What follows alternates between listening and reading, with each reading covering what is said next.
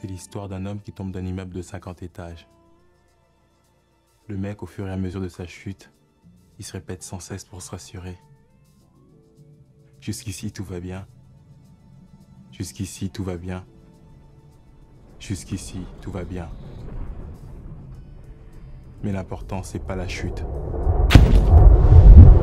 C'est l'atterrissage. Осторожно, электрический случай. Осторожно, электрический случай. Tensión eléctricos oyentes, oyentes elect en, ru en, en ruso se diría Осторожно, электрический случай. Осторожно, электрический случай. Atención oyentes eléctricos, estamos aquí sábado 21 de mayo con Ario, que ha tocado en varios proyectos y se presenta el 8 de junio para el debut de, de Cora junto con Adiós Cometa en Mundo Loco, mae, pura vida Ario.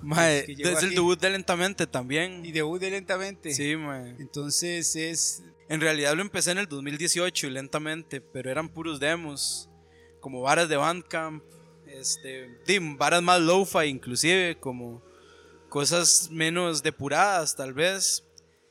Y ahí fui al suave, estaba en una época como un poco rara de mi vida, como el 2018-2020 fue un poco extraño todo.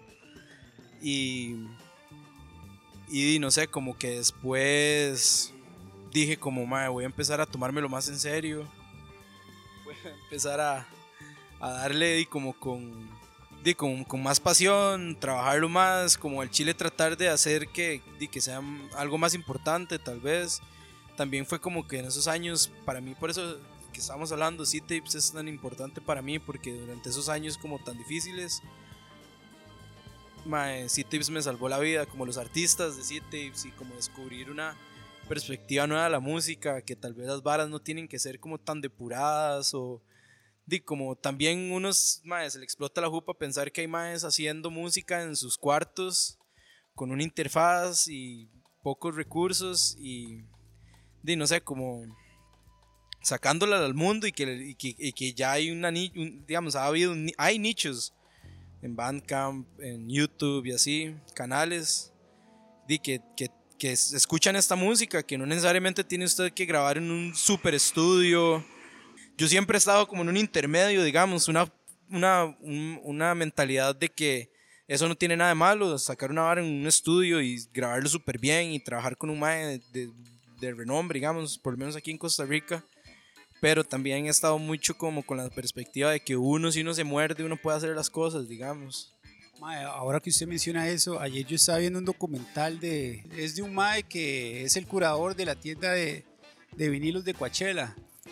Y entre la historia, mae, ahí tocaron varios, varios puntos y, y llegaron incluso a hablar de la escena de, de la escena punk y hardcore de DC Washington, de donde salió Minor Threat, Fugazi, Black Flag y toda la vara. Mae, y yo le, yo le comento eso porque estos maes era el ride, eso que usted dice, de, de grabarse ellos, prensar los vinilos ellos y, y- y producir ellos, ¿verdad? No importa que, que nadie nos dé pelota, nosotros lo podemos hacer. Yo le quería preguntar, mae, si, si esto que usted me comenta, mae, eh, es, esas ganas de, de del DIY, ¿verdad? Hacerlo yo mismo, es por, por, el, por el control que tiene usted en el proceso creativo o por, eh, o por decir, mae, bueno, lo que usted acaba de decir, mae, di, ni mierda, yo lo puedo hacer y lo, lo voy a hacer. Ma, es como una combinación de las dos. Como que, ma, va muy del tema de que.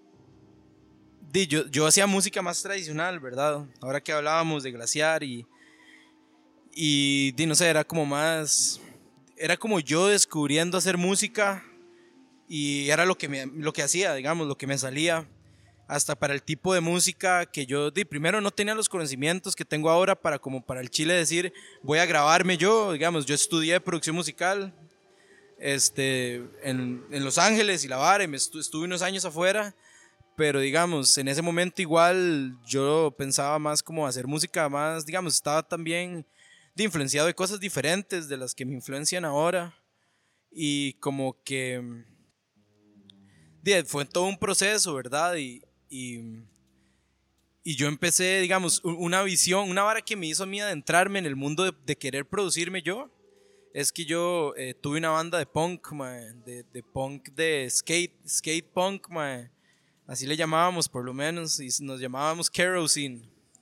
Sí, hay un disco en Bandcamp. Mae, es una historia súper vacilona la de Kerosene, porque fue como la primera vez, yo igual estaba tocando con Glaciar, o sea, fueron paralelos los proyectos. Y era una nota así ya que, o sea, que era una nota diferente, como, y como tocar música más pop, tocar como con, de como con Capman y abriendo conciertos donde tocaba Valerón, cosas así, ¿me entiendes? Ese tipo de música. Sí, le abríamos conciertos a esa gente, le abrimos unos cuantos, digamos, y nos invitaron como a un festival donde tocaba como, no sé, como música así, ¿verdad? Era como otra nota. Y en ese momento también fui como metiéndome en el punk, y, y empecé a tocar con estos maes que nos llamábamos kerosene, como queroseno, pero en inglés, kerosene, y mae, como que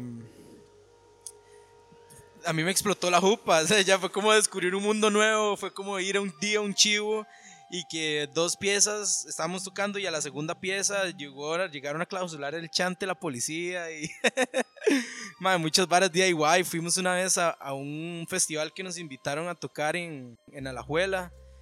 Y mae, que había un mae, Kevin León, que hacía conciertos. Y ese mae, de hecho, no sé qué se habrá hecho, no sé mucho de él. Mae. ¿Qué? Del super legítimo. Ajá, ese mae, sí, en ese momento tenía super legítimo.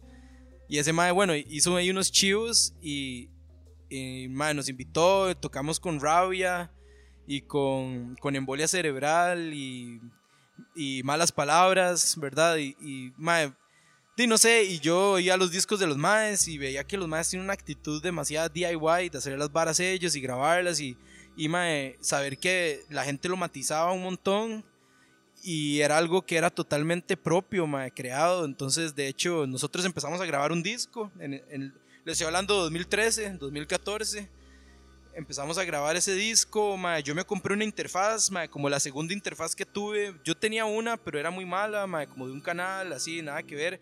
Y ocupábamos grabar bateras. Entonces es como el, el único que, que, quería comprarse una interfaz era yo para grabar ese disco. Y compramos una interfaz de, de cuatro canales. Una de audio ahí, Fast Track C, C600, digamos. Y Mae, grabamos eso, ese disco, mae, y di, mae, el, el mae que me metió es un mae que se llama Papus, Pablo Helmund.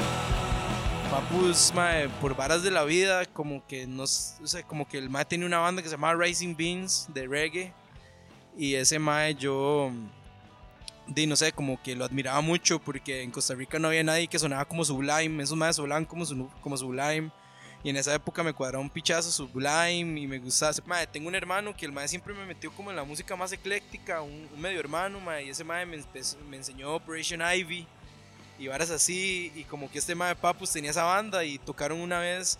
Yo tocaba, mae. Que Papus tenía en una ex caballeriza y había montado un estudio y toda la vara. Ajá, ahí lo grabamos, ese estudio de Kerosene, mae. Ese, ese disco de Kerosene, Diego, mae.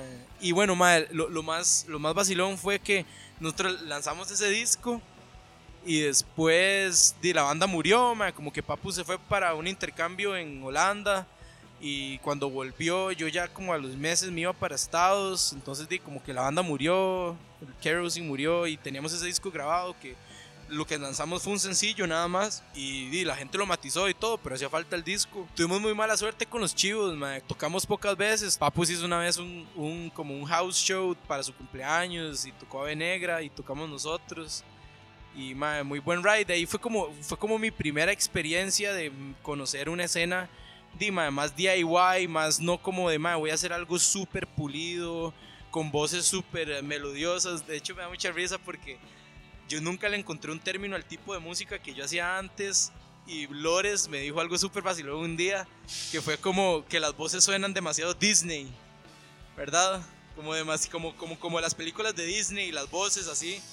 Y mae, me dio mucha risa y resoné un montón con ese comentario, mae, porque así era la música de antes de Glaciar, o sea, yo cantaba súper melodioso, era una vara así como muy ambiental, muy depurado y así, y ahora, mae, ahora me gusta hacer varas un poco más lo-fi, todo lo hago yo, y mae, como lo que preguntabas ahora, yo tengo todo como el, el proceso creativo, digamos, como, como que yo me fui a Estados a estudiar producción musical porque no, nunca dije como, mae, yo soy guitarrista, o nunca dije, mae, soy baterista, o nunca dije soy bajista, o mae, soy pianista, ¿verdad? O sea, siempre fue como, me gusta tocar de todo un poco y me gusta componer, siempre he sido como compositor, mae. Y entonces, de ahí, no sé, por eso fue que yo estudié producción musical y, y mae, eso es lo que me gusta, grabarlo todo yo, mae, tener total, di, como control sobre el proceso de grabar, tomar las decisiones, de lograr el sonido que yo realmente quiero, mae, que di, con lentamente es algo que que ha sido medio accidental las cosas que he hecho y más di, como en la pulseada, tratando de hacerlo di, con los recursos que tengo. Pero di, también es como tuanis, como que me identifico. Es el primer proyecto que yo digo, esto soy yo, ¿verdad? ahora que usted me comenta, que yo también aquí lo tenía apuntado, eh, cuando usted se va a estudiar pero ingeniería de sonido de estados, digamos, en el mundo del arte, sin importar la disciplina que usted se dedique, es muy difícil, ¿verdad? Pegarla, no importa en qué parte del mundo está usted. Y, la, la, gente aquí tiene la noción de que si se dedican al arte, tienen que jalar de Costa Rica para pegarla, ¿verdad? Ma, y en su experiencia estudiando esa vara en, Estados, ma, ¿qué, qué, o sea, ¿qué tan cierto es esa, esa, esa idea que tiene la gente? Puta, aquí sí la pego. Mae, es que es como en cualquier otro lado, mae, la verdad, no es como que en Estados Unidos, yo, digamos, yo no me fui con esa mentalidad, pero dije, es una posibilidad de que yo haga esta vara y, y pueda, y pueda ser exitoso y pueda dedicarme a la música e inclusive nunca volver a Costa Rica. Yo obviamente todo eso me lo cuestioné.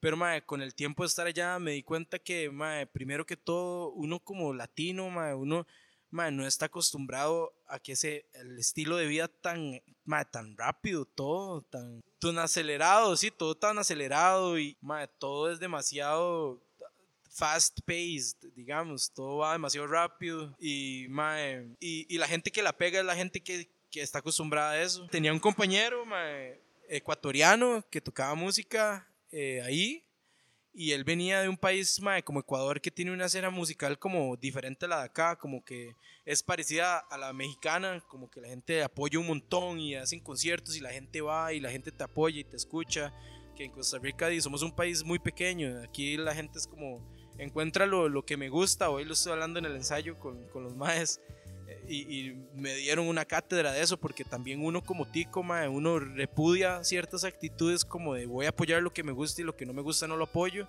pero a la vez uno a veces se, ve encerrado en ese mismo pensamiento. Y entonces mae, el mae venía con una mentalidad diferente de hacer música y que solo él por hacer música ya era válido y la gente lo iba, lo iba a escuchar. Y ese mae hoy día sigue allá en Los Ángeles y toca en bares y no le importa ¿me entiende? Nada, es como la gente aprecia la música y, y ese mae a la semana de estar en la U, digamos, empezamos en el mismo momento, él estudiaba otra carrera, como él estudiaba performance, yo estudiaba producción musical, pero nos hicimos amigos porque éramos latinos. Entonces, di como que resonamos mucho, entramos en el mismo cuatro y todo, y, pero él, él, quería tocar y tocar, hacíamos como, como reuniones de, amigos y él siempre se llevaba la guitarra y se echaba unas piezas y todo, un más necio, un más o sea, la gente es necia, necia, necia, así, ceñida en tocar música y escucharla y así. Y mae, yo no sé, yo, yo no sé si es algo personal o es algo como de nuestra idiosincrasia costarricense, que soy súper inseguro, ¿verdad? Es como, me gusta mucho reservarme lo que yo hago de hecho, lentamente y sacar tanta música y, todo ha sido como un ejercicio de exponerme más con el mundo. Que a nosotros los chicos sí, sí nos educan independientemente de, de dónde haya ido uno a, escuela, colegio o primeros años de U aquí, pero sí, sí nos educan como a, a, ser más reservados, a, no, no, tratar de destacar, Exacto. No, no, no se muestre y es como comamos mierda felices todos en vez de salir adelante todos. Sí. Y que no, me, me pareció muy interesante que lo nombrara y que se diera cuenta de esa experiencia. Bueno, no sé si se dio cuenta, pero que estando afuera eh, tuviera esas reservas de la vara. viajar y, y conocer gente con otra ideología totalmente diferente y que usted dice que loco, o sea, yo le digo lo que sea, obviamente sin, sin los costarriqueñismos, pero él me entiende, o sea, nos, nos entendemos y somos tan diferentes y venimos de lugares tan diferentes que a uno dice como, mae, es increíble como realmente ser de un país a vos te marca. Y mae, creo que eso fue lo que me pasó a mí en Estados, mae, como que me di cuenta que no soy de allá, o sea, como que no, no, no estoy acostumbrado a algo así, sobre todo la música, mae, yo siento que es, es un acto artístico. Yo ni siquiera nunca he visto la música como algo que yo voy a hacer plata, o sea, como, como que al principio pensé que sí podría vivir de esto, pero ya después dije como, mae, de esto no se trata. O sea, la música es mi pasión, es, pero, pero de en Costa Rica es muy difícil vivir de esto y Costa Rica es mi hogar y, y quiero estar ahí y ahí están mis amigos y ahí está la gente que me entiende de cierta forma, ¿verdad? Que en, en teoría, digamos, conocer gente de otros países, hay gente que se enamora del ride y solo quiere vivir allá. O sea, solo, solo quiere estar con gente diferente de su país y es chiva porque uno se nutre, pero llega un punto, mae, que usted, digamos, dependiendo del tipo de persona, por lo menos yo, soy una persona que dije como, mae, no, no quiero seguirme forzando a ser como los demás, quiero ser yo. Y el único lugar donde puedo ser yo, como, no sé, como mi forma de ser sin ser juzgado y así es como en Costa Rica. Porque di, somos muy parecidos en realidad en muchos aspectos. Pero di, hay gente que le gusta más estar como nutriéndose de cosas y actitudes y di, culturas o no sé, di, compañeras, digamos, tu- tuve un, un roommate, mae, viví un año con un mae japonés y con un mae sueco, mae, y fue, fue una locura, mae. o sea, yo latino, yo era un desmadre, los maes di, me terminaron casi que odiando por mi forma tan relax de ser, y mae, el mae sueco era demasiado mae, metódico, así, ya, el mae está, ya como al, fin, al final de cuando vivíamos juntos, ya el mae no, no se metía conmigo, pero el mae es como me tocaba la puerta, me decía, mae, tenemos clase. Y yo tal vez estaba muy, muy de goma, mae, del día pasado y no quería ir a clases ese día. Y el mae era como, mae, ¿cómo, cómo no va a ir a clases? El mae impactadísimo, así como, ¿cómo es que usted no va a ir a clases? Yo como, mae, no, estoy demasiado cansado. Y el mae se lo tomaba como personal. O sea, son gente que está acostumbrada a otra cultura, mae, sobre la educación o, o sobre las responsabilidades, tal vez.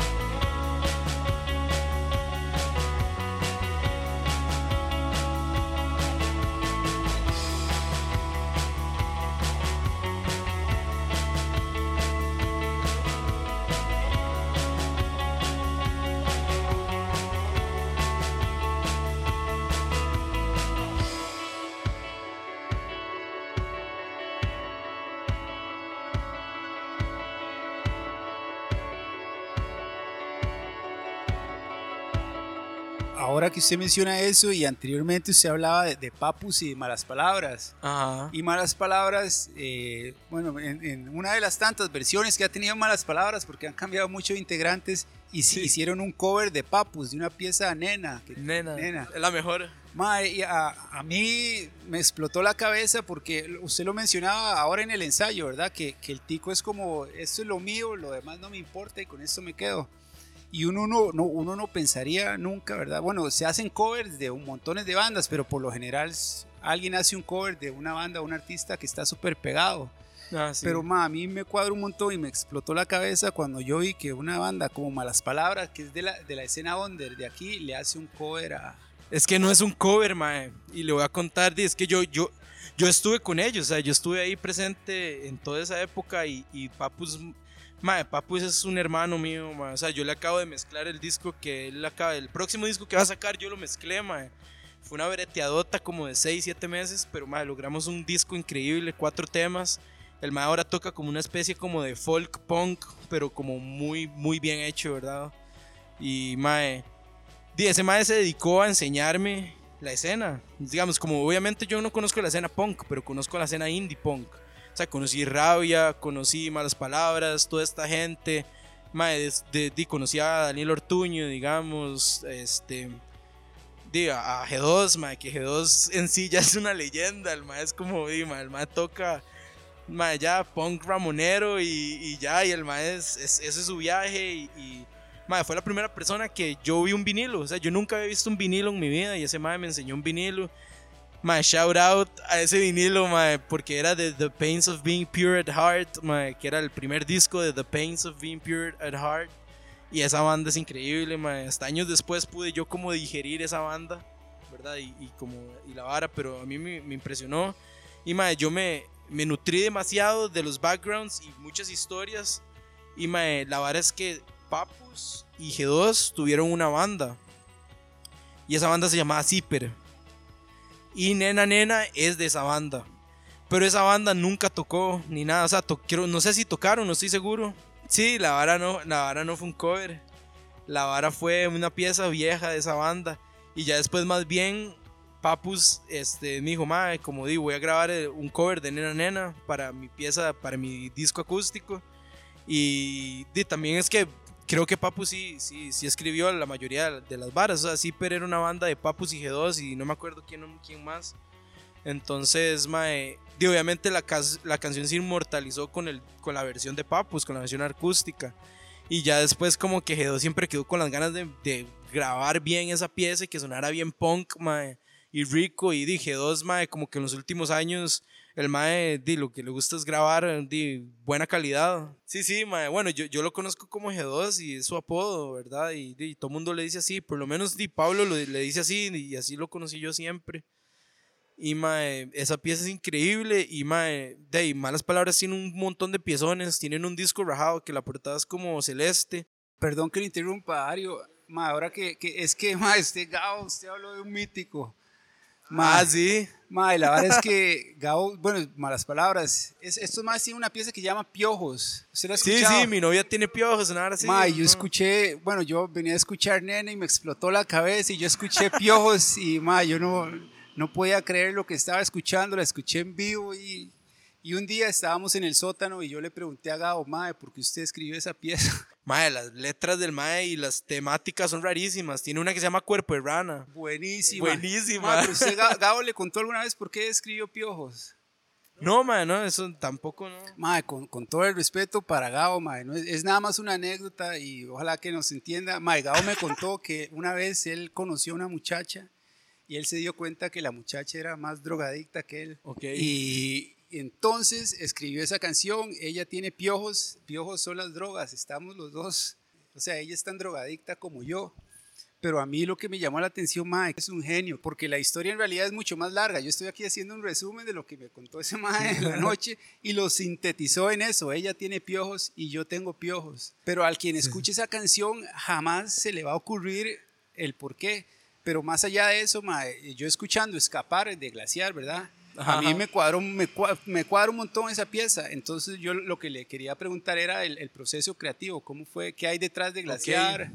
Estuve pensando mucho qué, qué, hablar sobre Glaciar porque también mae, eh, me duele, me duele un toque. O sea, es como, me recuerda un montón de cosas, tanto buenas como malas, como... Y malas no como la banda, sino en mi vida, ¿verdad? Cosas de mi vida, cosas buenas y malas. Épocas que tal vez era tan joven que no valoraba demasiado como muchas cosas en mi vida, mae. Y, y mae, y como que yo escuchaba mucho como, di, como Coldplay, escuchaba mucho como indie, como Falls, escuchaba, di, no sé, como Bombay Bicycle Club, escuchaba también mucho folk como, como Fleet Foxes y Local Natives, bandas así y madre, yo, yo quería hacer música que fuera así, parecida y, como que metiéndome la vara, yo siempre he sido una persona muy consciente de que hay una escena en un país, ¿me entiendes? O sea, como vivo en un país donde, mae, de fijo hay gente haciendo música. Y, mae, las primeras varas afines que yo descubrí, mae, fue como Alphabetics, este, descubrí 424, mae. Este, obviamente más chamaco y escuchaba Gandhi y todas estas varas. Le estoy hablando como el momento que yo ya tenía 17 años y quería hacer música, así, quería hacer mi camino como de varas que yo quería tocar en el momento, digamos, como, ¿verdad? Y, igual siempre he estado muy influenciado como por Gandhi y, Evolución y esas varas, pero, y, y, no sé, como Cadejo o, o bandas como, no sé, como Jena o Polar ¿verdad? Polar, ma, Polar era una vara que a mí me marcó un montón para por lo menos mi etapa de glaciar. Eh, entonces, el músico que la, la mayor obsesión mía era eh, la música que es este mae Ale Fernández.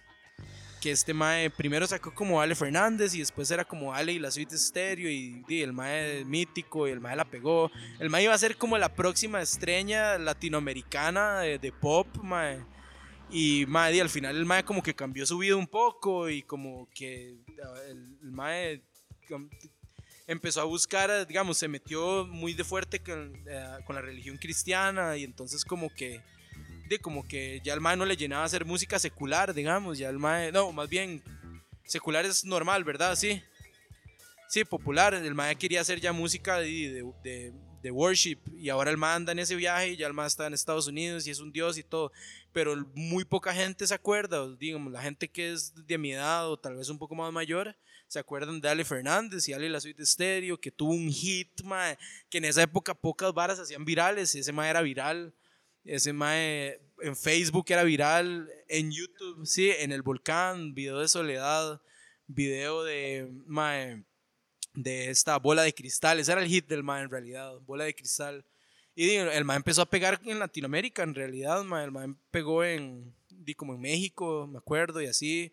El man como parte de, de, su acercamiento he escuchado y he visto en entrevistas del man que parte de su acercamiento a Dios fue como muchos pensamientos vacíos que él sentía porque él realmente iba a ser la, la nueva estrella latinoamericana de pop. Iba a eso, totalmente, man ese Mae, este, de ese Mae iba, iba, iba a sellar un contrato discográfico con Warner y la vara en México. Y obviamente el Mae tenía que irse a vivir a México y todo. Y como que el Mae no quiso hacer más música, entonces como que el último disco que hicieron fue ya como la banda, Ali, la suite stereo. Mae, esos discos yo inclusive los escucho, mae. yo por lo menos diría que un par de veces al mes llego un día a la nostalgia y escucho el, se llama Auras y Frecuencias, el disco de, Ale, la suite estéreo. Y el, después el EP que se llamaba Pradera B, de antes, de Ale Fernández, que traía bola de cristal y hasta que nazca el sol. o sea, yo, yo, realmente soy fan de eso, o sea, y yo a cada rato a Ale, él, eh, él, como que ya dejó todo eso atrás, ¿verdad? Es como yo con Glaciar, ya el Mae dejó eso atrás, pero el Mae sabe que es una vara que a mí me marcó, o sea, yo yo tuve una, una, juventud un poco complicada, ma, ¿verdad? Y, esa era música que era mi paz, era mi momento de paz, era mi momento de, de olvidar todo y el maestro estaba influenciado por varas, no sé, como también como Coldplay, varas como, como Death Cab for Cutie, varas así, que para mí eso fue como, yo dije, ma, yo quiero hacer algo así parecido. Y después escuché 424 y me pasó algo parecido, me obsesioné con 424 yo respeto un montón a toda esa escena, a pesar de que siento que, que esa escena siempre fue como, y no sé, como habían otras bandas que yo decía como qué raro, porque esta banda no hace concierto con 424, digamos, y es porque no estaban al nivel, digamos, lo de popularidad y, y, así, y como que esa vara siempre la, o sea, siempre la he visto medio mal right de esa vara, mae pero igual me obsesioné un montón con, con, con ellos, ma, con la obra de Felipe, descubrí las varas de Felipe Pérez, que ese mae sacaba una vara, el mae le dice flippers, le decía flippers, y mae sacó un disco acústico que creo que lo grabó con Autómata, mae, y mae, vi, mae, o sea, tiene un montón de piezas como este Pastry Song, que es como la más famosa, y no sé, como hay una, no me acuerdo bien los nombres, la verdad, pero mae, en, en inglés, todo y, mae, no sé, yo me obsesioné con toda esa nota, mae, y Polar y, y Alphabetics y todo eso, mae. Entonces, y el proceso creativo fue básicamente yo empezar a componer varas así, influenciado por toda esa escena de, de Costa Rica. O sea, empecé escuchando varas de afuera y yo dije, mae, di, yo creo que voy a escuchar varas que sean similares en Costa Rica y las sabía, mae, todas las bandas que te he dicho. Entonces, mae, di, simplemente empecé a hacer música yo y mae, di, obviamente las primeras canciones que hice eran una basura, ¿verdad? Como que ya empecé a escribir las piezas de Glaciar y empecé a, tocar en vivo, digamos, y como tocar en Jazz Café y cosas así. Y una vez nos contrataron para tocar en. Cuando ya éramos banda, digamos, teníamos inclusive otro bajista. La banda de Glaciar la empezamos como Power Trio, digamos, como yo. El batero que tocaba conmigo en Glaciar ma, es un mae que se llama Manolo Carazo. El mae es un, es, un estudiado de la batería, así es un mae que vive de eso, el mae es profesor de música, no solo de batería, sino de música en general. Eh, daba clases en el cole que yo estaba y así lo conocí y así el mae era profe mío. Este, yo cuando ya estaba saliendo del cole, di como que el mae llega, mae, eh, casi el último año del cole, mae, y nos ponen una electiva, le llamaban, mae, que era de apreciación del cine. Y mae, el profe era un mae que, pero es un mae que se llama Racha. Ese mae para la última clase trajo a Ale Fernández, que era amigo de él, porque Ale Fernández, él le hizo unos videos. Eh, Ale Fernández, cuando ya estaba terminando su carrera como Ale y la suite de estéreo, como antes de volverse cristiano y todo eso, el, mae, el último video que hizo se llamaba Mañana, y ese disco lo produjo ese mae Racha. Entonces ya eran amigos. Y entonces este mae lo trajo al cole, mae, y yo, mae, yo ese día estaba así petrificado, mae, yo temblaba, yo decía, mae, no puedo creerlo que Ale Fernández esté aquí mae, a 10 metros míos, mae, o sea, mae, a mí se me paran los pelos.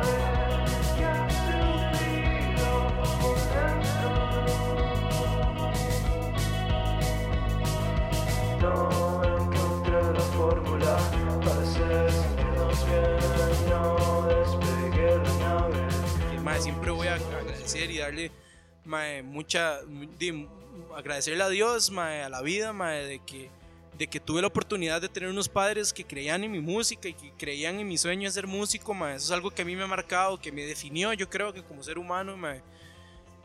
y mis papás no son músicos ni nada mae. Mi, mi mamá ama la música y mi tata ama la música es como yo crecí escuchando música por eso es que mis tatas me apoyaron siempre la música siempre ha sido algo muy importante en la vida de mi familia, digamos, y hasta hoy día. Este, y mae, di, no sé, mi, mi, mi tata me ponía como rock clásico desde pequeño, como Pink Floyd, mae, los Stones, mae, me ponía, mae, no sé, como varas más, como Rare Earth, me ponía, este, Three Dog Night, varas Super 60s, ya. Y mi mamá me ponía como Depeche Mode, me ponía The Cure, ¿verdad? Una nota más, más alternativa, mae, y eso, así crecí yo, digamos. Entonces, madre, mis tatas siempre me apoyaron y, y madre, Ale Fernández, yo le dije, madre, yo me quiero ir a estudiar afuera, pero para que me acepten en esta U y yo ocupaba una beca, digamos, un porcentaje de beca, porque sí salía demasiado, demasiado caro. Entonces, eh, yo ocupaba una buena carta de presentación y yo le dije, madre, yo quiero que en esta U me acepten, necesito una carta de presentación y grabemos di, dos piecitas. Y el mae, mae, fijo, mae, yo por cobrar cobro tanto, pero a vos te cobro esto. Y mae, el mae me cobró la mitad. La mitad de lo que vale grabar, lo que valía grabar con él eh, por cada canción, digamos. Entonces, para, para mí fue súper accesible y la verdad, mae, una experiencia única. Y el mae creía en mi música. El mae siempre ha creído en mi música, es increíble. Y, y- y esas piezas que, que grabaron eran de Glaciar, lo que, lo que se conoció como Glaciar. Es el- que, vea, entonces yo empecé a grabar las piezas que le estoy hablando, que me fui al estudio, que ya existían, que no- me puse de acuerdo. Ma, yo tenía 17 años, ma, fueron eh, Escapar y Color, ¿verdad? Entonces, di, esas piezas yo las tenía de una forma muy raw en realidad. Y ma, esa experiencia de meterme al estudio con Ale Fernández es como, ma, el mae me impresionaba, decía, ma, tu voz es súper linda, tu voz, tu increíble voz, ma, tu buena música, ma, hagamos algo increíble. Y el mae escuchaba todas las varas que, que yo escuchaba y ahí ya tuvimos mucho tiempo para convivir, sa- salíamos a comer como entre grabada y grabada, íbamos a comer y después seguíamos grabando y así, y nos hicimos muy amigos y, y hasta, mae, hace poco estábamos hablando, mae, porque el mae, como que hace poco Kendrick Lamar sacó un disco, ¿verdad? Y entonces el mae me mandó, mae, ¿vos te acordás cuál era la canción de Kendrick Lamar que me enseñaste hace día, en ese momento? Y yo le dije, mae, es Money Trees, que es la mejor pieza de Kendrick Lamar, en mi opinión, que es de este disco Good Kid, Mad City. Mae, y ese mae, yo le enseñé a Kendrick Lamar, imagínense, yo enseñándole a mi ídolo música, mae, y ese mae, hoy día le marcó también como conocerme, mae, el mae siempre me lo dice, porque yo también, di, siempre he sido súper melómano, mae, ¿verdad? Y, y, no solo me he metido en un género, o sea, siempre he hecho un género en específico cuando hago música, pero yo escucho de todo, mae, o sea, tal vez no escucho tanto el reggaetón y esas cosas, pero lo aprecio. ¿verdad? Pero yo escucho mae, reggae, me encanta, me encanta el rock, me encanta el ska, me encanta el metal, me encanta el indie, mae, me encanta el trash, mae, todo. A mí me gusta todo.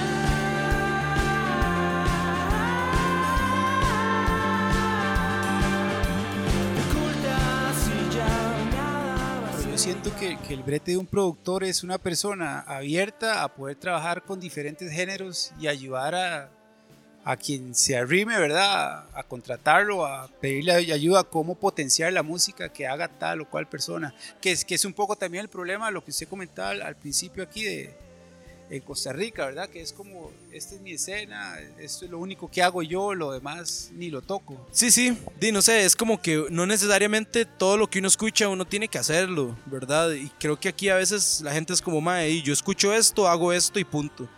Yo escucho de todo y cuando hago música es lo que me sale naturalmente, ¿verdad? Y, y si cuando tocaba música en ese momento lo que salía era pop, mae, obviamente terminó siendo un pop, ¿verdad? Aunque yo escuchaba, di, mae, yo inclusive hasta metal melódico he escuchado, bandas pesadas como Agato Daemon, Rotting Christ, este, mae, Dark Tranquility, todas esas varas. por ejemplo, ciertas la- las bandas que están buenas, pero que escogen a, a- a los grupos con los que quieren tocar de acuerdo a la popularidad y esa vara. Mae, me recordó mucho la historia. Hay un documental de los Beastie Boys. Sí. Y si usted busca la historia, mae, esos maes empezaron ahí. En un momento se dan cuenta que, que en realidad ellos no son eso. Y van cambiando y van evolucionando. Y incluso Madonna los invita a un tour y que Madonna y Wow. Beastie Boys nada que ver. Pero es, es muy tuanis porque ahí uno va viendo la, el, eh, de cómo va cambiando la banda. Y a lo que voy yo, ma, era, ya también se lo ha mencionado, ma, es hablar un poco de la escena, ma, de que, ma, eh, ¿verdad? En este país es, es muy difícil, ¿verdad? Y la escena, independientemente de cuál sea, siempre tiene la eterna búsqueda de espacios para, para Sí. tocar, ma. ¿Qué, qué, qué siente usted, además de, de esa falta de espacios que le falta a la escena, digamos, Sobre todo ahora, Under. digamos. Sí. sobre todo ahora, después de dos años de pandemia, que los espacios casi que desaparecieron y es como empezar otra vez de nuevo. Mae, creo que va muy de la mano con lo que estábamos hablando ahora de que nosotros los costarricenses tendemos a apoyar lo que nos cuadra nada más. Entonces, Dima, es como una banda, de, no sé, como 424, mae. Jamás se le hubiera ocurrido hacer un concierto con psicosomática, una vara así, o, o una vara como, como a las palabras, digamos, jamás. ¿Verdad? Es como no, es como la gente que va a escuchar malas palabras es otra gente, entonces no, no juntemos cruz e inclusive hay bandas que piensan en mae, si se habrá se habrá ni no sé, habrá gente que tiene roce, digamos, como en conciertos de punk, mae, en esa época que yo le digo a usted que yo toqué mae, punk, di, mae, habían conciertos donde yo escuchaba que de unos más se agarraron a pichazos y que un mae casi lo matan y toda esa vara y Ese era problemático. Y, y, ma, y- y la, bueno, yo lo hablaba con Diego, Sí. Lores y Beto, que igual si uno se pone a pensar, si, si uno empieza a hilar muy fino, todo aquí a nivel global es super under. O sea, una, por más popular que sea una banda aquí, a menos que sea el caso de, de Ale Fernández, que ya lo iba a Sí. firmar Warner, si si alguien no está en esas condiciones, es desconocido Claro. galácticamente, ¿verdad? Sí, sí, digamos, a lo que me refería era como que, di, como que igual eso ha hecho que las, di, que, los grupos que saben que tienen un tipo de público similar se juntan o que están ahí como en el mismo gremio y así. Y di, lo que le llaman aquí argollas, pero y ya y a mí me gusta la palabra argolla, pero di, porque siento que es una palabra demasiado tica. En ningún otro país que yo sepa hablan sobre argollas, digamos, aquí en Costa Rica a mí me da risa para mí es como una palabra hecha meme, argolla. La gente a veces siente que tiene una connotación demasiado negativa. Yo creo que es como una forma tica de decir grupito de gente, digamos. Y no en una connotación negativa, mae. Pero, dime, eso pasa. Entonces al final por eso es que el- la vara se ha seccionado, tanto, digamos. Cuando Glaciar tocó, mae, di, mae, nosotros llegamos a estar en los oídos de las personas, mae. El primer concierto, el concierto debut de Glaciar, mae fue en una vara que se llamaba Folk Collective, que lo hacían un mae que se llamaba Milo Beckins. Tocaba en Timber of Trees, sí, un bandón con un, su- un super band, un super group. O sea, tocaba Jimena de The Great Wilderness, tocaba Fede Salas, mae, tocaba Di Milo y, el batero era un mae que ya no toca música, pero es, un, es una cerda de baterista, los mejores bateros que hay en este país Héctor Herrera. Héctor Herrera se llama el Mae. Súper buena gente, el Mae. De hecho, él al final fue como socio de Milo, el, el Fall Collective. Y Mae, ese concierto, Mae, tocaba una banda que se llamaba iPhone. Que iPhone era como la banda del bajista de los Walners. Mae, ya inmediatamente mucha gente va a ir a querer ver el side project de un Mae de los Walners, ¿verdad? Tocaba The Great Wilderness y tocábamos nosotros y creo que también alguien más, creo que tal vez era Emma Brot, una chica que se llama Emma Brot, mae, es, claro, sí, solista. Y ella, digamos, como que ella tocó Emma Brot y después tocó iPhone, mae, y a nosotros de Glaciar nos pusieron de terceros, mae. Y como que ya había mucha gente y así, y, como que la gente quería ver a The Great Wilderness, así, y como Glaciar, ¿dónde, ¿qué carajos es Glaciar? O sea, solo habíamos sacado el primer EP y ese EP, mae, me da risa que vos lo escuches y que vos supiste y así, pero dime, este, EP se volvió más famoso cuando ya estábamos tocando y se regó la bola y fue León como, ahí fue donde fue nos vio, digamos, en ese concierto que te digo que fue nuestro debut, no debut, debut, sino como debut en la escena, ¿verdad? Antes solo habíamos tocado, man, nos invitaron a tocar en, como te dije, en una galería de arte o tocábamos aquí en Jazz Café como a cinco gatos, man, ¿verdad? Nuestros compas y la vara, mae, pero ya en una vara como la primera vez de tocar en la escena como under de Costa Rica. Y realmente, mae, di, sonábamos muy bien, mae. O sea, éramos un, un buen ensamble de, de músicos, mae. El otro mae, Daniel, el que tocaba guitarra en ese momento, es, él era gran amigo, hasta hace poco era un gran amigo.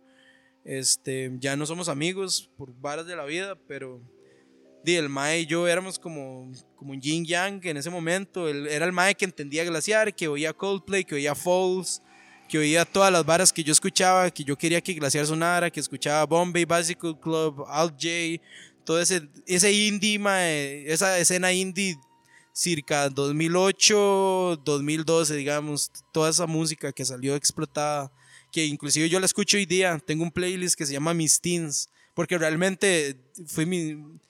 En Spotify tengo un... Es personal y la vara, es privado y todo, pero mae, tengo toda esa música, y... ese mae y yo hacíamos música y mae, también, digamos, el segundo disco de Glaciar, que ya es un disco más serio, que lo grabamos como banda, como que el bajista grabó su bajo, el baterista grabó su batería, porque mae, el Glaciar EP lo grabamos entre él y yo, como yo grabé voces, yo grabé guitarras y así, y ese mae grabó las baterías, las grabó Ale, el bajo lo grabó Ale, y la mezcla no, todo eso lo hizo Ale, todo era producido por Ale, yo no, yo no producí nada, nada, nunca, yo ahí aprendí, fue mi primera experiencia grabando música como profesionalmente, como te dije ya tenía media experiencia cuando tocaba punk, ¿verdad? Y, y que grabamos ese disco DIY, que de hecho no terminé de contarlo, ahora le cuento eso. Pero, mae, digamos, mi primera experiencia como de ya un estudio chuzo, como con micrófonos chuzos y un mae serio y con un espacio, ya un estudio, un espacio, un espacio, un, un espacio que ni siquiera yo he logrado tener aún, mae, es ese mae, digamos. Y entonces él hizo todo. Entonces, mae, di como que ese segundo disco ya era más serio y éramos como banda y como que ese sonido que fuimos desarrollando en varios, en varios meses, mae, llegamos a ese chivo debut ahí en Folk Collective y di, ese día había mucha gente, mae, porque The Great Wilderness siempre ha jalado mucha gente y, también tocaba como el side project del mae de los Walners y esta mae de Mabrot y nosotros éramos como ahí los underdogs, así. Y di, ese día yo me acuerdo, ahí estaba Artuño, estaba como Foleón, estaba toda la gente, o sea, todo. Mae, fue un pegue y como que fue el mae de hecho escribió, creo, en el, en, el libro de él hay un capítulo sobre mí, mae, que es irreal, o sea, es como irreal y no sé cuánta gente lo sepa, pero lo hay, hay un capítulo de mí y de Glaciar y de La Vara y ese día, ¿Cómo se llama este libro, Mario? el libro de Foleón se llama Mixtape, Mixtape volumen 1, tengo entendido. Eh, no he podido comprar uno, es que se agotaron súper rápido y yo cuando los, los estaban vendiendo, di, no, no tenía la harina, o sea, como ahí una harina extra que me sobrara para comprarlo. Inclusive yo leí el borrador, el maestro, el mae me mandó mi parte y me dijo como, mae, léalo y, y chequee que, que le guste y dígame qué le parece. Esta hora va a estar en un, en un libro que yo voy a sacar, eh, y, yo lo leí como unos ocho meses antes, casi un año antes de que el mae lo sacara. Y mae, para mí fue impresionante. Para mí fue impresionante, la verdad. Y, ese libro, siempre le he dicho a Fo que vuelvan a hacer como un lanzamiento de nuevas ediciones. El mae lo sacó como en una edición buena, como un- una vara proper, digamos, como llaman, una vara a, a- a hacha. Y un libro super tuanis, mae, que es mítico también, mae. Todo, eso, todo lo que hace Fo León, mae, ha sido mítico, ¿verdad? Usted menciona eso, me recuerdo una historia, ma, yo, yo me recuerdo muchas historias que a veces no tienen nada que ver, pero terminan teniendo. Ma, la verdad es que hay un italiano ciclista, ya murió Gino Bartali, ma, ese ma ganó el Tour de Francia, un, ma, es un mítico, ma, usted, usted dice Gino Bartali en Italia y se hinca la gente. Wow. Ma, y la verdad es que pasó el tiempo y, y ya el mae muere y se dan cuenta que en la Segunda Guerra Mundial ese mae, la, la historia del mae era, se decía, puta, ese mae sí entrena, mae, entrena un montón y 300 kilómetros, puro entrenamiento. Y pasaron como 60 años después y el mae muerto y se dan cuenta que los entrenamientos era en realidad que el mae agarraba papeles de judíos que los alemanes querían matar, los metía en el marco y la bici y se iba pasaba la frontera, los entregaba y ya podía salvar familias. Y así salvó a un montón de familias. Pero el MAE nunca lo hizo por... por el MAE nunca buscó el reconocimiento, sino el MAE... La alegría del MAE fue puta, ayudé a un montón de gente y nunca le dijo a nadie. creo que la naturaleza de la historia que decís hizo que fuera así una vara tan heavy, digamos. MAE, y el MAE logró que se salvara un montón de gente y por puro corazón, MAE. Claro. Y la, lástima que ya estando muerto es que se le hace un homenaje. Mae, pero a mí esa historia siempre me recuerda mucho a lo que pasa en la escena aquí en Costa Rica, porque incluso lo hemos hablado en este podcast, ¿verdad? De- hablamos de Papus, de, de Pillín, de Gabo, de proyectos suyos que ya no están, de otros, bueno, Querosén, Glaciar. Mae, y así hay montones de proyectos que si no fuera por los esfuerzos que hace alguien como Foleón, por ejemplo, con ese mixtape o, la, o el Folk Collective que hacía Milo, son varas que quedarían en nada y hasta olvidadas, ¿verdad? Si, si no quedara un registro. Yo a veces siento que yo soy la única persona que se acuerda de esas varas, o sea, y la gente que estuvo ahí como medio involucrada y que se acuerda, porque también ya ahora hay como una nueva ola, ¿verdad? Y mucha gente no se acuerda y la gente que se, que se acuerda es como, mae, sí es cierto, ¿verdad? No se acordaba. O tal vez, o tal vez lo que pasa mucho, y por increíble que parezca, que uno está conversando con algún compilla que no es de ir a conciertos ni nada, y el mae le jura y le perjura que aquí no hay música, que aquí no se hace nada, y uno, uno como el meme de Batman, mae, ¿qué está, qué estás diciendo?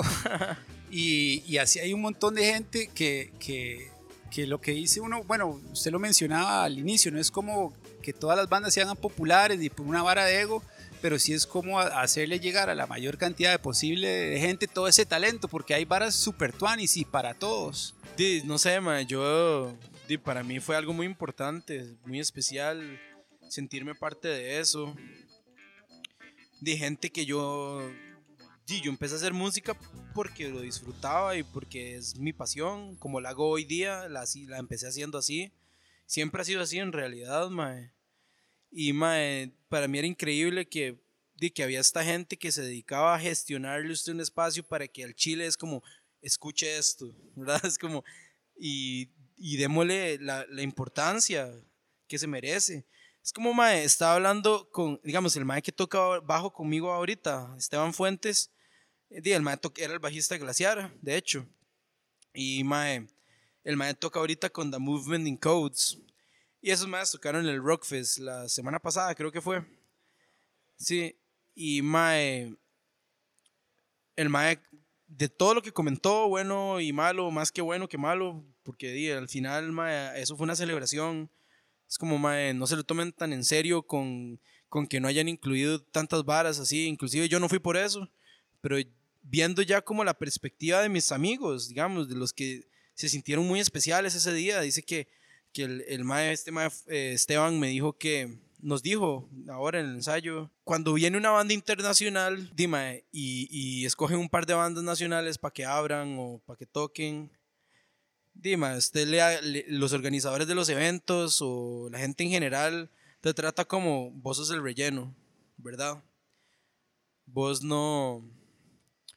Digo, no sos los especial, mae, dale gracias a Dios más bien que estás tocando aquí, mae, abriendo el concierto internacional. Y esa es la, esa es la, esa es la idiosincrasia. Y dice que ese día él vio una vara y le recordó y fue la primera experiencia mae, de ver como ahí no te tratan como el relleno. Vos sos el show, vos sos el chivo, vos sos lo que la gente vino a ver. No sos lo que, digamos, ¿verdad? Como, como ese ejemplo que te di de un, de un concierto internacional. Entonces, mae, di, como que muchas atenciones y muchas varas buenas y, y como él, mae, de una forma muy humilde, o sea, siento que es como un pensar muy humilde de parte de Esteban, mae, sentir como, di, como que ese día fue apreciado, mae, que no fue como, como ahí, como, mae, di, ma- gracias por darme el espacio, no, más bien fue el mae diciéndoles, gracias a ustedes por tocar. Y mae, he escuchado un montón de varas malas y todo, y que no le pagaron un montón de gente, y di, concuerdo totalmente con todo eso. Siento que pudo haber sido más inclusivo en todos los sentidos. Pero también que chiva mae, para la gente que lo pudo vivir. Obviamente la gran mayoría de gente que vivió eso es gente que está acostumbrada a ello, como Gandhi, todos esos mae están acostumbrados a ser el centro de atención. Pero mae, este mae Fuentes, mae, que es la primera vez que toca en una banda que es famosa y The Codes tiene su fanbase, mae. Entonces, mae, di, para ese mae fue impresionante, ¿verdad? De ver cómo, di, como, el, co- como había gente que fue a escuchar la música y con las chemas del grupo y, y como que el mae los trató súper bien y tenían su espacio y se sentían respetados y, y todo y pruebas de sonido un día antes y toda esa vara y obviamente por la magnitud del evento. Pero lo que, lo que más rescato de todo esto al final es que una persona haya decidido, decidido apostar a crear un, evento de esa magnitud y tan profesional, mae. di, mae, para, para bandas ticas, mae, o sea, para lo que no está acostumbrado a ser de apreciado realmente, mae. Entonces, mae, no me acuerdo por qué em- empecé a decir eso, pero mae, por ahí va el asunto. Pero ahora, ahora que usted menciona esto, mae, dado que el, el 8 de junio se presenta, ¿verdad? Con, Sí. con Decora, Lentamente y Adiós Cometa. Mae, a mí, bueno, ahora se viene dando como esta hora el DIY, ¿verdad? De, de hagámoslo, lo podemos hacer y ya uno ve como, bueno, usted y hay otras bandas que, que si, si no es que alguno de los integrantes es el que se graba y hace la mezcla, ahí encuentran a alguien, algún compa que sabe hacerlo, lo hace bien y, les queda bien. Ma, yo siempre he tenido la, la inquietud, ¿qué, qué tan difícil? Porque, bueno, no sé, obviamente sí ha pasado, pero ¿qué, qué tan difícil es para los músicos ma, de, de, est- de esta escena, ma, como Lentamente, Adiós Cometa, Decora y otros proyectos, unirse y crear, y crear eh, sus shows pero si- sin tener como ese intermediario. ¿A qué me refiero con el intermediario? Por ejemplo, a, a- un bar que la gente lo conoce, la mayoría de las personas lo conocen por bar y de cuando en cuando llega alguna escena porque ahí hay un concierto, pero en realidad el, el- el grueso de ese lugar es, de, es vender licor y, y lo que se cocine. Entonces, ¿qué, tan complicado, qué tan difícil sería, ma, desde su punto de vista, Ario, que, por ejemplo, se unieran algunas bandas y crear un tipo de festival o cada tres meses y que ganaran todas las bandas. No, no hacer como un maratón de un montón de bandas porque yo lo mencionaba en el podcast anterior, que si uno, bueno, ya está hay un dicho, ¿verdad? El que, el que trata de apretar mucho, en realidad no, no agarra nada. Sino pensar en un, en un line más pequeño, pero que dé la oportunidad de que todos ganen. Y tal vez buscando un espacio que, repito, no porque estemos en Nacional, pero aquí, aquí puede ser En la vivo en. National Skateboards. Exacto, que, que, que tengan ese, ese trato. Y, y yo menciono mucho el trato, mae, porque aunque parezca mentira y que estemos en el, en el 2022, mae, existen bares que siguen tratando al músico y al artista en general como, bueno, como usted lo mencionaba y todo el mundo sabe, mae, te estoy haciendo un favor. O sea, de agradezca este hueso que le estoy tirando. Y, y eso, eso es un mal right. Ok, digamos, yo no tengo tanta experiencia, como que no... Mm, mae, yo tengo siete años de no tocar en vivo, mae, también, o sea... Entonces como que no tengo mucha experiencia y las veces que he tocado en eventos nunca he organizado yo. Es más, una vez organicé un festival, me da risa que ahora lo digas, porque organicé un festival antes de irme a Estados, que era un festival como de despedida, de que yo ya me iba, fue el último concierto de, de Glaciar por mucho tiempo, digamos, como que yo ya me iba y todo, y de hecho tocamos Power Trio y la vara. Bueno, tuvimos un guitarrista, un mae Dirk Stams, que ese mae ahora hace como como música electrónica, creo, como, como rap, una hora así, productor. Mae, ese mae nos ayudó a ese chivo porque el guitarrista de nosotros estaba como fuera del país. Y mae, di, mae, yo ese día, ese día yo lo organicé todo, lo hicimos en la casa de, de esta chica, de, de- ella se llama Carolina, este, de Emma Brot, creo que sí se llama Carolina, sí. Mae, y ella, Carolina Obando se llama. Mae, y ella di como que en ese momento tenía una casa, o no sé si todavía la tendrá o así, pero bueno, en ese momento en la casa de ella ahí en, en Pavas, mae, tenía un patio di, mae, bonito, espacioso. Entonces le hicimos el patio, el patio Music Fest. Y ese día yo inventé, inventé a mis bandas favoritas, mae, como inventé, invité a, a Digger, invité a, a Overseas, invité a, a Vicepresidente y nosotros, Glaciar, y, tocó Emma Brot también. Entonces, madre, fue súper chiva ese día, y madre, pero di, madre, ese día yo, yo contraté el, el sonido y así, madre, y ese día di, no logré recuperar nada, o sea, fue gente relativamente, pero di, no, no, o sea, yo- al final invertí yo de mi propia plata para que eso pasara. Por querer ponerle a María Ramos, la pusimos, la cagamos, como dice el, el dichillo de los tatas, madre. Pero lo que, lo que le quería preguntar, ma, no sé si, si al final me dijo por qué Gla- Glaciar no siguió ni nada, pero eso lo, lo podemos retomar. Ahora sí, sí. Hay muchas cosas que han quedado como en el aire, mae. Es que, mae, o sea, sabe, mae, yo odio el egocentrismo, pero mae, yo tengo camino, bro. O sea, he hecho cosas, mae. y estoy relativamente, estoy, tengo 27 años, mae. Y ya estoy roco para los jóvenes, pero para los rocos estoy joven. Entonces, mae, y siento que ya he hecho, sí, sí, eh, he hecho, he hecho cosas, mae. Y es que, mae, he sido muy necio, mae, desde chamaco. Mae, y yo no he hablado de la vara porque no vale la pena, ya es, ya es como demasiado irme atrás en mi vida, pero yo Exacto. tocaba batería con una banda que se llamaba Sur, que éramos una banda, mae, ya legítima, matar el chivo en todo lado, mae, así todos los fines de semana, y tocábamos como cuatro o cinco piezas originales muy tuanes, pero también tocábamos eh, covers de Soda Stereo, covers de Los Hombres de G, covers de, de, este, de Héroes del Silencio, mae, tocábamos hasta, hasta algunos covers de Pink Floyd y la vara. Entonces, mae, como que esa fue mi, mi primera experiencia, mae, y yo tenía 14 años.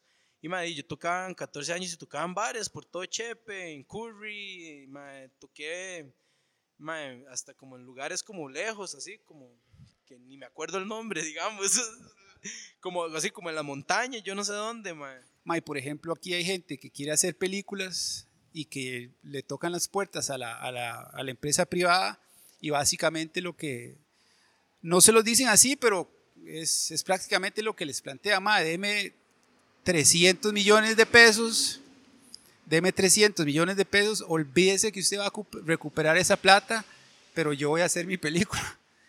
Entonces, mae, yo siento que eso es, eso no, eso no, no funciona. Y co- con, la vara de la música, mae, yo siento que a veces pasa, pasa también un poco, un poco eso, ¿verdad? Que Mae, de, de hecho, una de las varas que aprendí cuando viví en Estados y que me reventó el- la jupa, fue que allá en Estados inclusive hay gente de plata simplemente o abogados que invierten su plata apoyando a músicos.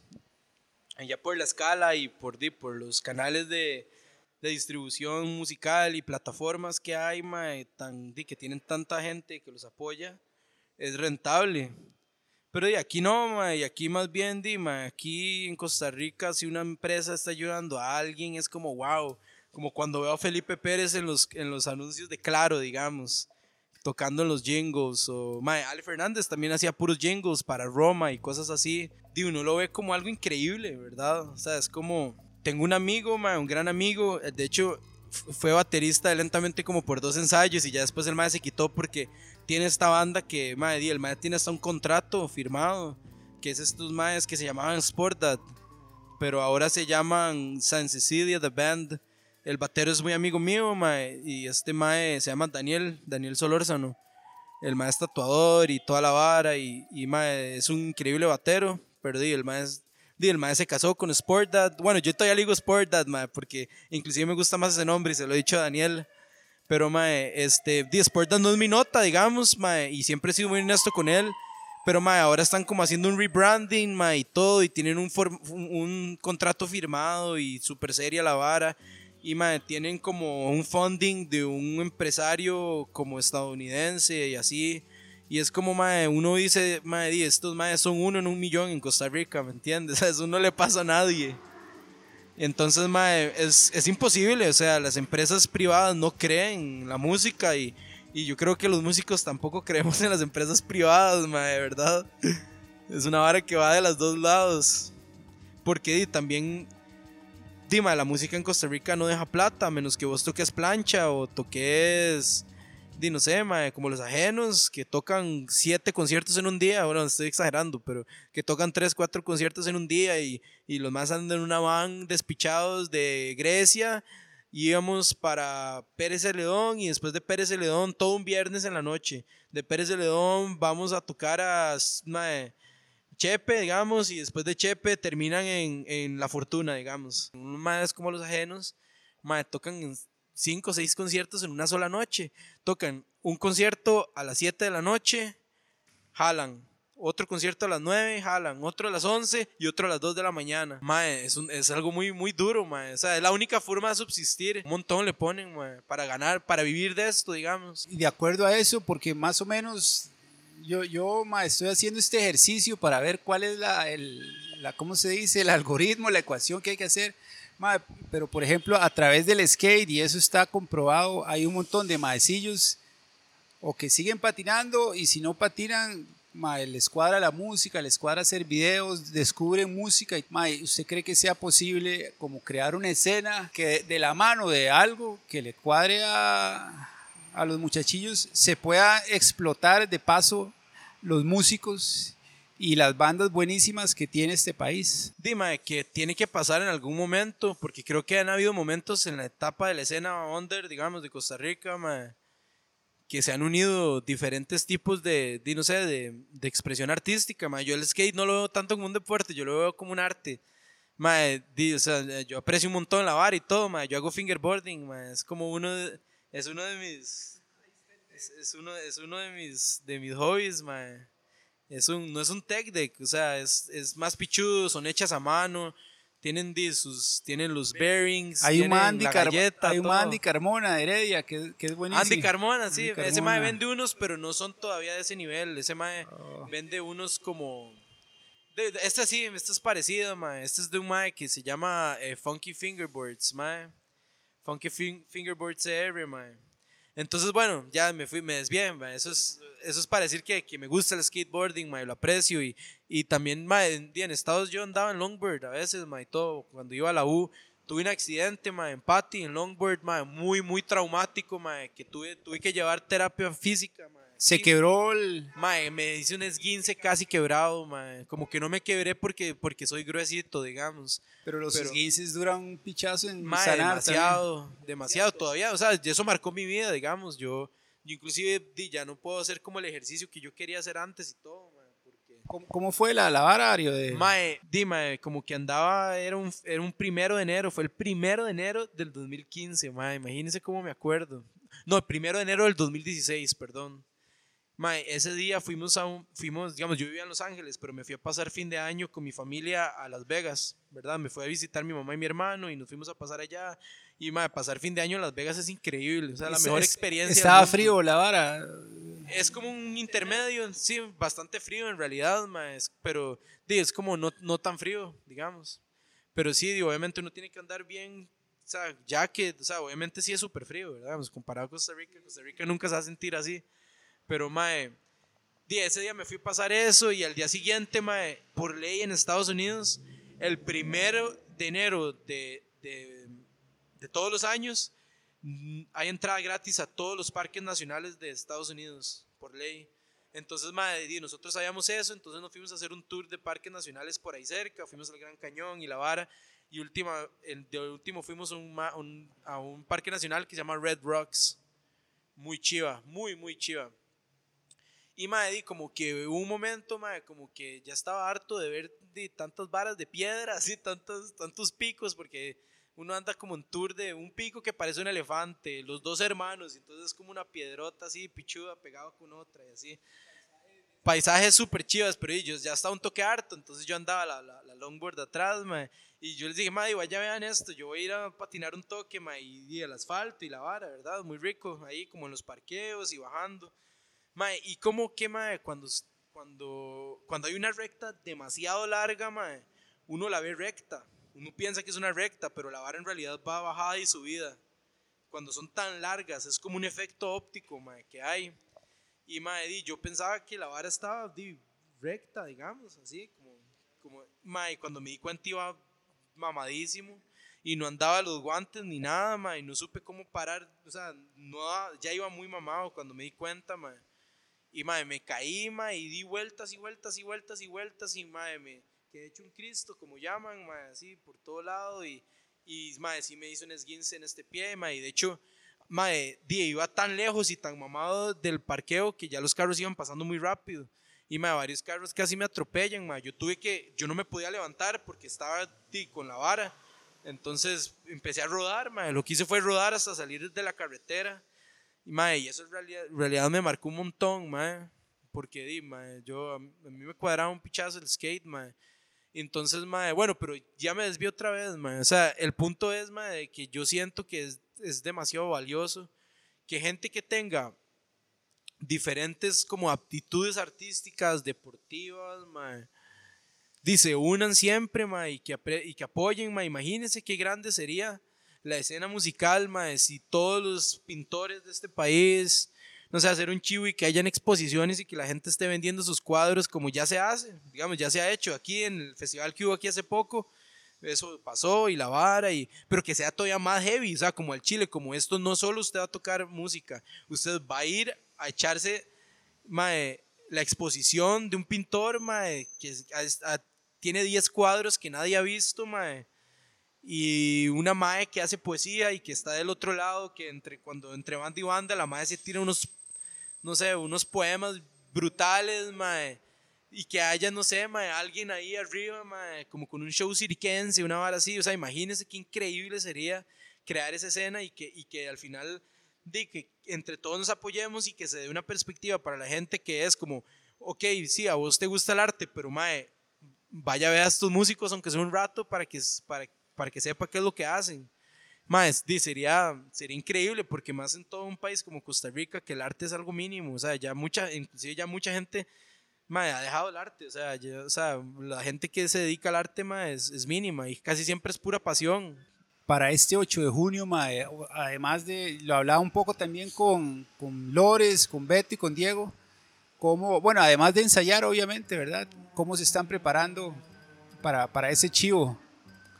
¿Qué es lo que tienen en mente? ¿Qué, qué es, o sea, ¿qué, qué es lo que esperan después de incluso del evento? Para Decora lentamente, incluso Adiós Cometa. Sí, sí, Madi, ese evento, es, es vacilón, porque aquí en estos podcasts el que se los eche, sabe la vara del, del chivo, pero nosotros no lo hemos avisado aún, no ha sido como oficialmente. Este es el primer canal de distribución mediática, donde se da a conocer lo del chivo, porque es como una gran sorpresa, mae, por lo menos di, los maes de Dios Cometa, mae, di, los maes siempre han creído en mí, mae, y los maes escuchan mi música desde que yo había sacado el primer EP, que lo saqué en, el- en abril del 2020, creo, o mayo, por ahí, o julio, no, no estoy seguro. Mae, saqué un EP que se llama este, ¿Cuántas nubes queremos alcanzar, mae? Y mae, para mí fue di, como, esa fue mi carta de presentación para C-Tapes. El mae de C-Tapes creyó en mí por ese disco. Digamos, es como, mae, cuando usted haga un próximo disco, hágame un submission y yo con mucho gusto lo reviso y lo lanzamos si, si, si me gusta, que es nada más por decirlo, porque ya al mae le gustaba lo que yo hacía. Entonces, esos maes han estado conmigo en todo ese camino, básicamente, mae Emma, este mae Manuel Mora. Mae, es, es- ese mae es una gema oculta de este país y de la escena en general, mae, presente, mae. Es un mae que, mae, no escucha, o sea, sí las escucha y las apoya y son sus amigos, pero lo que él realmente se apasiona de es de la música en general, pero sobre todo de las varas que él le ve. O sea, que las varas que él dice como, mae, Es como Mae. estos scouts gringos para béisbol y básquet o incluso soccer que, que andan buscando gemas. Mae, inclusive ese mae tiene ese tipo de personalidad y mae, di, el mae es un coleccionador de vinilos y todo, y son de esos maes que andan buscando el vinilo y tienen que tener este. Mae, el mae sabe un montón de música, al mae le pareció muy gracioso cuando ya nos conocimos mejor porque mae, hay grupos, hay comunidades en Facebook de shoegaze, digamos, de shoegaze y dream pop y toda la vara. Y yo siempre, mae, yo como que me, eh, mae, me, me esculié, o sea, me aprendí sobre el shoegaze y el dream pop, echándome foros interminables, discusiones en Reddit y en Facebook y todo eso. Y muchas veces en Facebook, que sí sale como el nombre de uno, mae, el mae este, veía como que yo era un mae de Costa Rica comentando varas de, de shoegaze, de Starflyer 59 más específico. Que Starflyer 59 es una banda como de esas bandas que mantuvieron vivo el shoegaze cuando estuvo muerto, digamos. Entonces son, son unas leyendas, antes, ahora y, en el futuro, digamos. Que de hecho estos maes de Dios Cometa son la, dis- eh, disquera con la que estos maes de Dios Cometa están es del, de uno de los maes de Starflyer 59. Imagínense el orgullo para Emma. Pero ese mae logra las varas porque el mae se apasiona, mae. el mae es mordido, el mae sabe moverse un montón, mae, como en formas mediáticas, correos a gente importante y así, y es, o sea, tiene el engagement, tiene el know-how, como le llaman, de, de moverse, mae, o sea, de mover su, su, su música, tener, mantener las relaciones necesarias que usted necesita como para que su música la escuchen y así, mae. Eso es algo que yo respeto un montón de Emma porque no todo el mundo tiene como, di, como esa, ese- eso se le llama garra, mae, ¿verdad? Ese colmillo, también, como, de, de hacer las varas, mae. Y no sé, este mae sabe que uno, mae, digamos, el mae dice que la primera vez que, que supo de mí era como comentando esas varas de esos grupos. Pero después, mae, esos maes, Adiós Cometa, mae, grabaron este disco con Ale Fernández. Y Ale les dijo, como, mae, yo no toco este tipo de música, ni grabo ese tipo de música, pero lo más similar que, que he grabado fue unos maes que se llamaban Glaciar. Entonces el mae les enseñó Glaciar y lavar, y los más como, ah, sí, mae, qué rajado, yo me acuerdo, no sé qué. Y mae, este, di como que ahí ya me em- empecé por redes a conocer a Emma, me siguieron, ya los maes estaban como empezando a Dios Cometa y la vara, como que ya habían lanzado un sencillo que se llamaba Franco, mae, que es increíble, ya, para mí es uno de los nuevos himnos de Costa Rica, como top 5, top 3, mae, ya, Franco de Adiós Cometa es la pieza, mae, de, de estos años, ya es como, es como el himno, el himno de la pandemia, mae, llamémosle así, mae, y, di, mae, esos maes han creído en mí y mae, unos maes di, con un sonido tan rajado, esos maes ensayaron 11 meses antes de tocar en vivo, digamos. Imagínense, mae, cuando yo los escuché y esos maes como mae, a nosotros nadie nos ha escuchado en vivo, nos gustaría que venga un ensayo a nosotros y que nos diga qué, qué tal. Y yo fui, mae, y yo dije, mae, ¿qué es esta vara? O sea, ¿qué están haciendo? O sea, ustedes deberían estar tocando en festivales, mae. O sea, es- usted no sabe, el- primero son un nivel de músicos, o sea, son unos músicos increíbles. Mae, el baterista Pablo Matamoros, mae, es el que está tocando batería eh, lentamente, mae. Este mae es uno de los mejores bateristas que yo he conocido en mi vida. Y yo soy una persona, que soy bien exigente, con los músicos. Yo tal vez no sea el gran músico, ¿verdad? Pero, mae, tengo ese oído, soy exigente con eso, me gusta tocar con buenos músicos, mae, y fue tal vez como el, el training que tuve de tocar con Glaciar, ¿verdad? Que este mae era profe de música, Fuentes, el mae ha tocado música en un montón de bandas y en varas super chiva, tiene un montón de proyectos, ahorita tocan The Movement in Codes y la vara, este... Mae, y este mae Daniel, que este mae era como una estrella del indie de Heredia, como mae, que Heredia como en el 2014, 2013, 2015 había como una escena de indies súper, súper poderosa, digamos, en Heredia. Mae, y entonces, di, sonábamos muy bien, mae, la verdad, mae. Entonces, mae, di, como que eso me malacostumbró a, a tener siempre un estándar de tocar bien. Y, mae, Pablo es una de esas personas, mae. Pablo es una persona que, que yo digo como, mae, este es un batero, mae, que usted nunca lo va a defraudar, o sea, es un batero sólido, con peso, mae. digamos, cuando usted es batero, es una vara que se le llama el pocket, ¿verdad? Como tenerlo al bolsillo, el bol- como la huella dactilar, yo, la huella dactilar de un batero. Y cuando un batero tiene un pocket pesado, mae, siempre es muy bueno y ese mae lo tiene.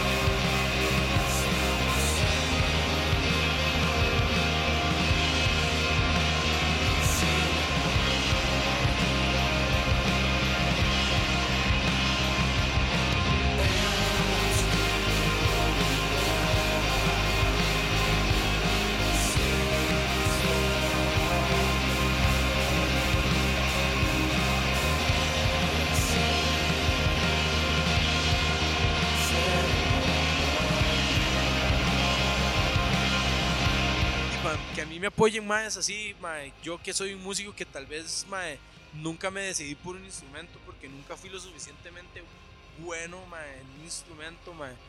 este, di, mae, como que para mí es muy importante, entonces mae, este mae Emma mae, se juntó de, de gente súper super chusa, mae, este mae, el cantante de esa banda es fucking Mark Murillo, mae, o sea, Mark Murillo, el que sabe de música costarricense, sabe que ese mae es una leyenda también, ¿me entiendes? Ese mae tocaba también con esta escena que, de músicos que grababa Ale Fernández, así, que se llamaba Bird and Fish, una vara folk super chusa. Este, después, mae, hizo un montón de bandas como Under míticas, mae, como Disciplina, mae, que Disciplina era, mae, una vara, mae, y brutal, mae, brutal, mae, y tenía otros proyectillos así, mae, Y di, mae, ese mae es uno de los cantantes y el bajista. O sea, imagínese, mae. Y mae, Jonathan, mae. Que mae, Jonathan es un mae, weón. Que el mae siempre se subestima un montón de sus cualidades. Pero yo sé que el mae sabe por dentro que el mae es súper bueno. Cuando yo lo he visto tocar guitarra, el mae toca como un mae, como un guitarrista. Como ese mae es un guitarro, ¿me entiende? Y mae, Emma, mae, que es un mae, mae, que el mae toca demasiado pichu, mae. Y es un mae que tiene una visión de crear música, mae. Que, que pocas personas llegan a tener esa visión, ¿me entiende? Y de, mae, vamos a hacer esta banda, ya, mae, vamos a hacer esto, esta vara va a sonar así, mae. mae, no sé, como esa persona, mae. Entonces, mae, y esos maes son súper especiales, mae. Entonces, dime que esos maes crean en nosotros, mae, ¿verdad? Y, y que crean en Decora, por ejemplo, mae, que, di que somos bandas, mae, que muy poca gente nos escucha, nos conoce, mae, o así. Mae, es, es, es muy tuanis, mae, porque ellos están viendo que es que tal vez nosotros, mae, di- mae, o sea, Beto es un increíble músico, digamos, el mae de Cora y, y, y Diego Cubillo, mae, di, mae, Diego, di- mae, o sea, ese mae también es, es- es un genio, mae. Como te decía yo ahora, mae, yo en Costa Rica he conocido pocas personas con los que resueno tanto musicalmente como en el momento que yo estoy de aquí hace unos años, mae, con ellos, digamos, que escuchen la música tan chusa que yo me gusta, que a mí también me gusta escuchar, que aprecien y así, digamos. Entonces, mae, ellos saben, ellos ven eso, ¿verdad? Y, y mae, ellos ven el potencial donde un montón de gente diría que tal vez uno es mediocre o que la música de uno, di, no sé, tal, tal es simple o no sé, o di, no sé, tan DIY, digámoslo, por ponerle una parábola, mae, pero di, ellos, ellos ven el potencial que esa vara tiene, digamos, y mae, so- son muy, di, como, gracias a ellos es que nosotros estamos tocando, digamos, es una fecha de hecho de ellos, o sea, ellos como sacaron el espacio en el chante, esos mae, di, ese mae creo que la vara empezó por lo del intermediario y eso, es un mae que sabe eso, o sea, él, él, él hace eso, él hace las relaciones, él sabe con quién, dónde tocar, dónde hacer de esto, dónde lo otro, y es un mae muy agradable, o sea, todo mundo al final, y es una persona seria también, ¿verdad? Entonces, dime, este chivo lentamente se va a dar por eso, y los próximos chivos se van a dar por algún ges- ge- gestor, ¿verdad? Gestor que sea, que tenga esa visión. Yo no la tengo, mae. Digamos, yo no, no, no, yo no, no, solo el hecho de decir como, ma, voy a organizar un chivo y me estresa, ¿verdad? Me, nada que ver, o sea, Sí, no, hay gente que, que siempre tie- tiene que, que haber tiene ese alguien así, talento, ma. sí. Sí. Mae, ¿y cómo es lo de C-Tapes? ¿Cómo Ah. llega ahí? ¿Cómo se da ese enlace? ¿Qué, cómo, qué- ¿Cómo lo ha beneficiado? Z Tapes. Encontrar ese chante fue como un oasis, mae, como ese espacio de Z Tapes donde, di- como te decía, apoyan música que tal vez no es así tan depurada y toda la vara y que están ahí, que tienen una escena y tiene gente que los apoya y los escucha y, y, eso es muy tuanis y, y comunidad, digamos. Y di, yo me enamoré de la vara y yo empecé siendo fan, obviamente. Por eso te, te decía también que yo ad- admiro tanto a, Roberto, porque eh, la única persona que yo conocía de Costa Rica, que conocía C-Tapes y que le gustaba igual que a mí, era él, digamos. Cuando yo era fan, inclusive, nada más, yo ni conocía a, a Philip y ni a Angie, los dueños de la disquera. Y entonces, dime, como que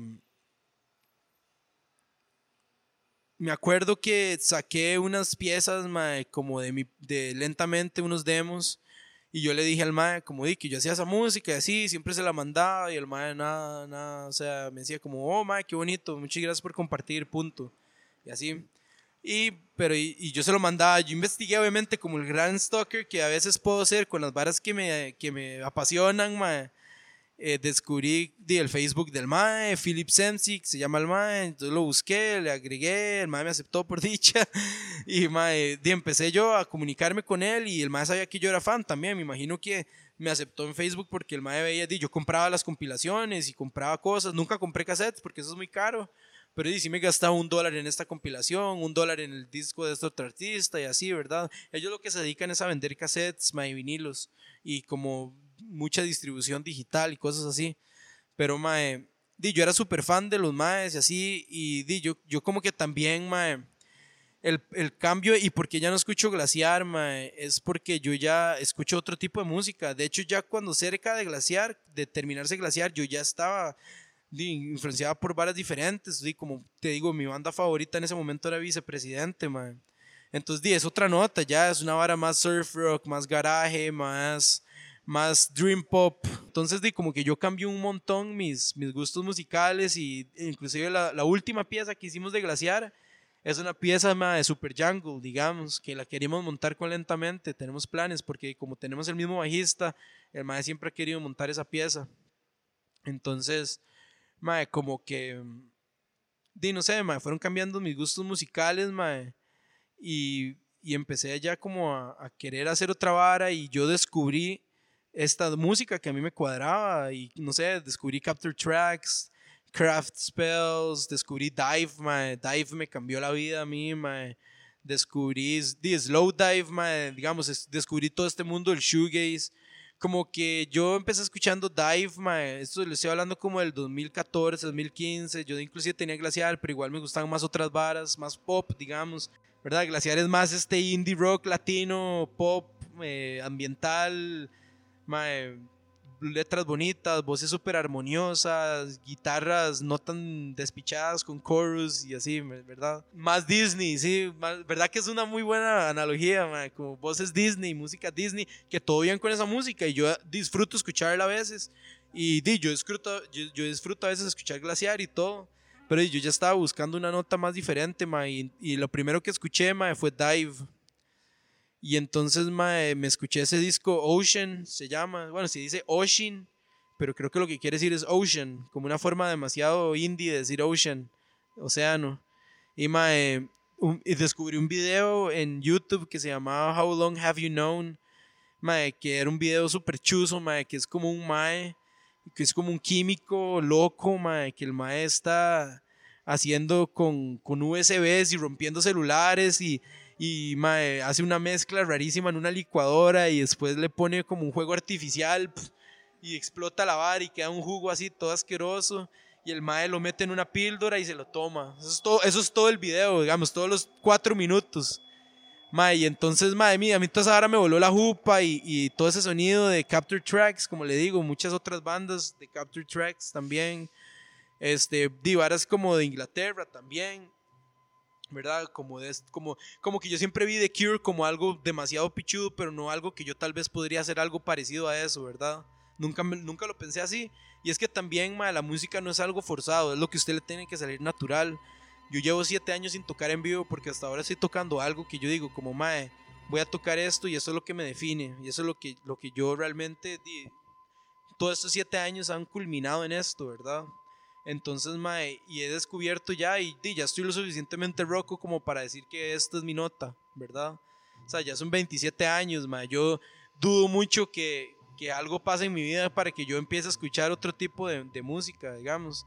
Shoegaze, Dream Pop, Noise Pop, mae, este, este tipo de psicodélico, rock psicodélico como demasiado mae, rápido, mae, punk, mae, el punk es algo súper importante y el grunge, mae, earlier shoegaze, digamos, el proto shoegaze le llamo yo, es como decir grunge hecho pop, mae, ¿verdad? Es como un grunge pop, como los primeros, como los primeros, eh, de las primeras varas de My Bloody Valentine, mae, ¿verdad? O Jesus and the Mary Chain y Ride y Pale Saints, mae, todas estas bandas, mae, y me obsesioné un montón con el shoegaze, la verdad, mae.